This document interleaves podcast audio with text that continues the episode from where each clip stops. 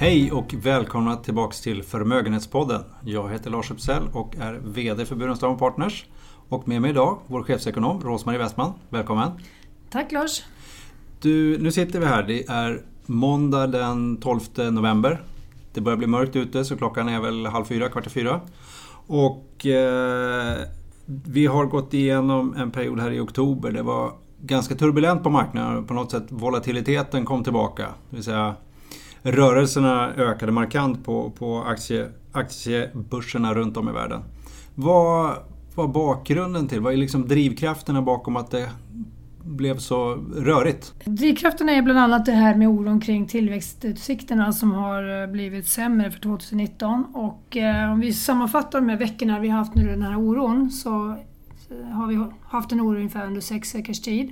Och eh, nettorörelsen under de sex veckorna är ungefär att vi är ner sex till sju procent på de globala börserna. Så det är en sättning men inte så väldigt stor sättning. Ehm, de här tillväxtutsikterna tjugonitton då, de beror delvis på att Europa har lite lägre tillväxt. Kina har ju lägre tillväxt och det hade de redan innan och nu blir de lite förvärrade av att eh, de här handelskrigen just då som är riktade mot Kina pågår.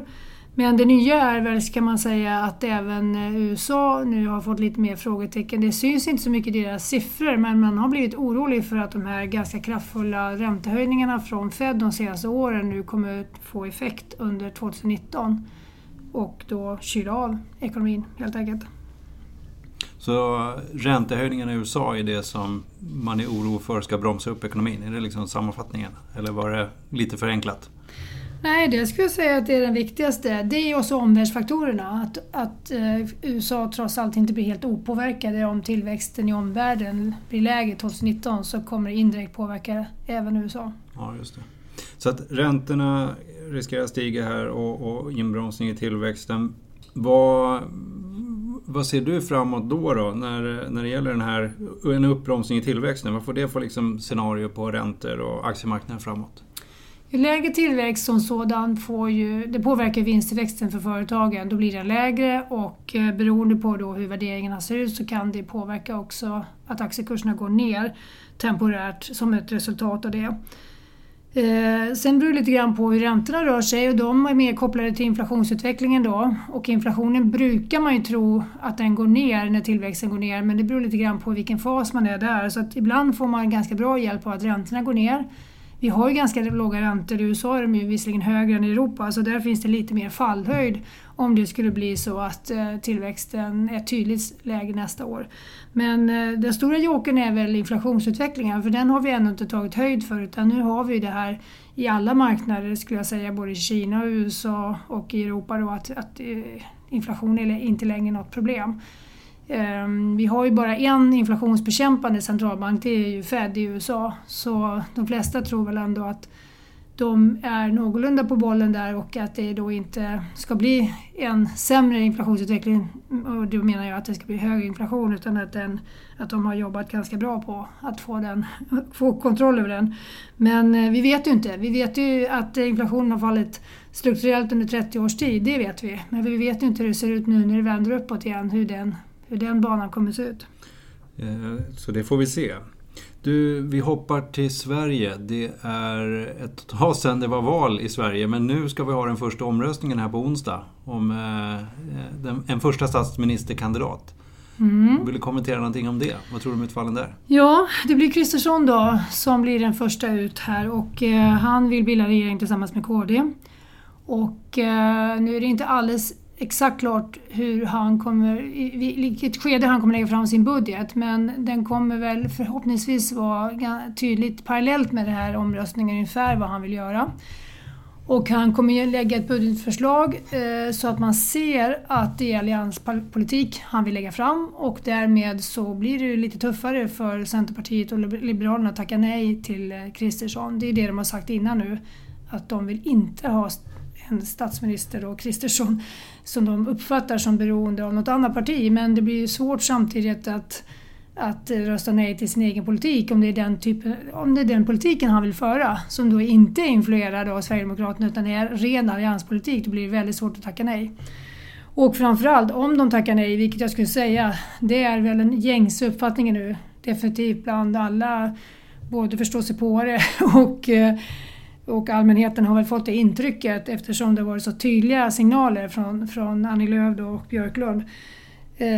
Så påverkar det då deras möjligheter att samarbeta, skulle jag säga, kanske påverkas tio år fram i tiden. Det blir ett väldigt stort avbräck för alliansen som då har fungerat väldigt väl under nu då, mer än tio års tid. Så då är alliansen eventuellt död på onsdag? Ja, det kan, det kan bli tufft om det blir som vi tror just nu då. Jag, jag tycker att chansen är lite större att det faktiskt skulle kunna gå igenom. Vi vet ju att man, när man sätter press så kommer det också hända saker i korridorerna. Det kan vara mycket diskussioner som vi inte känner till nu som pågår. Och eh, den här pressen kommer ju inte bara från, ja, från moderater och K D, utan den kommer ju naturligtvis inifrån deras egna partier. Parti, partimedlemmar nu som hör av sig till partiledningen och uttrycker åsikter. Och eh, man kan, man kan, ja, det finns olika scenarier helt enkelt. Så jag skulle nog säga att det är, för mig i min värld så är det kanske trettio till trettiofem procent sannolikhet att det ändå går igenom, va?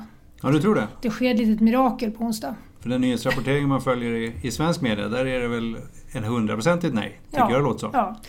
Jo, men, men du ger en chans? Ja, jag ger en chans. Jag lutar oftast i sådana här situationer på den inre logiken. Och den talar ju för att det ska bli den här, den här uppsättningen. Det är inte alltid man når dit, beroende på hur, hur irrationellt beteende som uppenbarar sig. Men, men den inre logiken säger ju att det borde bli så här. Ja. Vi får se var vi landar där på, på onsdag då. Men om vi blickar lite grann fram, framåt så jag vet innan vi körde igång här så du hade ett litet scenario här om att i tredje omröstningen, eventuellt i fjärde, så kunde det vara en regering med sossar och moderater som skulle gå fram och vinna terräng.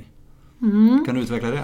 Ja, jag tror att det kan vara ett alternativ. Det finns ju några förespråkare för det och det brukar bli mycket nej-sägande direkt och, och avvisande efter att man föreslagit det. Men dels finns det ju utveckling i Tyskland där det inte har fungerat speciellt bra. Där båda partierna som har suttit i en sån här grand coalition som man säger då har tappat. Men jag tycker ändå man ska komma ihåg att i Tyskland har den koalitionen inte levererat och eh, någon politik, och därför tror jag att de har tappat. Om Socialdemokraterna och Moderaterna i Sverige skulle sätta sig nu, då skulle det vara en liknande situation, alltså inte samma krisläge som det är på nittiotalet, men det är ändå, tiden är mogen. Det är trettio år sedan vi gjorde stora reformer i Sverige, och om det ska bli stora reformer, då är det de partierna som ska vara involverade för att kunna bli det. Och om alla då har sagt nej på alla håll och kanter, så kan det finnas som ett sista alternativ, för jag tror inte att någon vill ha en nyval. Alliansföreträdare vill absolut inte ha det. Socialdemokraterna kanske kan plocka två till tre procentenheter till på ett val och blir då ännu mer tydligt det, det största blocket. Eh, men det hjälper ju inte, för inte heller de vill ju ha något stöd från, social, från Sverigedemokraterna, och de kommer definitivt gå fram nu om vi gör ett nyval. Det är så opinionsundersökningar pekar. Så om man utgår från att inget av de två stora partierna vill ha ett nyval, då är det ett sista alternativ innan man hamnar i nyvalssituationen. Men det är ju... Ja, det är ovanligt, det är nytt grepp, har aldrig inträffat. Det skulle kunna vara så att Socialdemokraterna bildar en enpartiregering och då samlar upp lite av det här stödet som jag pratar om nu genom att lägga stora reformförslag. Men jag tycker inte det är helt uteslutet att de skulle sitta i samma regering, för det är ändå lite mer jämstora partier som man kan fördela ministerposterna. Till exempel så får Christersson i det läget då acceptera att Löfven blir statsminister. Och sen får Moderaterna ta utrikesminister och kanske finansministerposten som, som kompensation för det. Ja. Du, är tillbaks lite grann till Riksbankerna då. Vi, det är många möten som blir i december.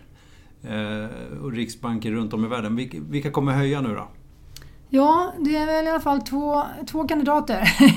En given, det är Fed i U S A. De har efter sina kommentarer i förra veckan mer eller mindre gjort klart att de har inte blivit påverkade av den här marknadsturbulensen. Och det har vi haft, hört tidigare, att den här nya Fed-chefen då, som tillträdde i början på det här året, han kommer inte lyssna lika lyhört på de här faktorerna, att, att marknaden visar svaghetstecken som hans företrädare gjorde. Så det, det blir en höjning eh, mest sannolikt från Fed i december.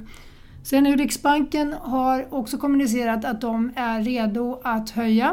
Eh, jag tror att de höjer i december. Blir det inte i december så kommer de höja i februari. Det är vad de har sagt själva.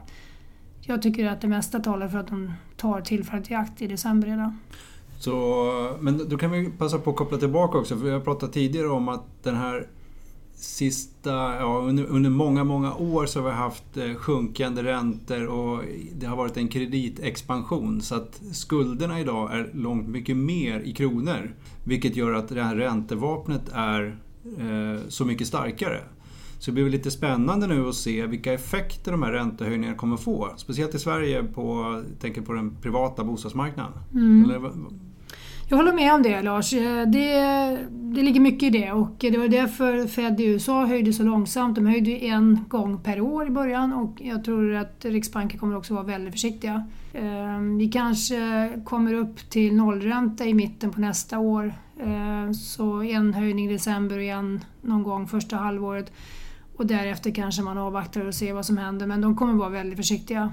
Mm. Vi har ju en olycklig situation i Sverige, eftersom de har väntat så länge, så har hela den här fastighetsbubblan med det stora bostadsbyggandet, den har ju redan spruckit. Och det är klart, det är ingen optimal timing för att börja höja räntorna egentligen. Men nu har de hamnat i den sitsen, så att de kommer i alla fall höja några gånger, skulle jag tro, och se om marknaden klarar av detta då. Just det. Så huvudscenariot är en försiktig eh, trappa uppåt. Ja. Mm. Då avslutar vi där. Då tackar jag er lyssnare för att ni har lyssnat, och så vill jag hänvisa er till vår hemsida där vi har vår blogg idag, Bevara och utveckla. Vi har även den här förmögenhetspodden där med gamla avsnitt också som ni kan lyssna på. Stort tack för att ni har lyssnat.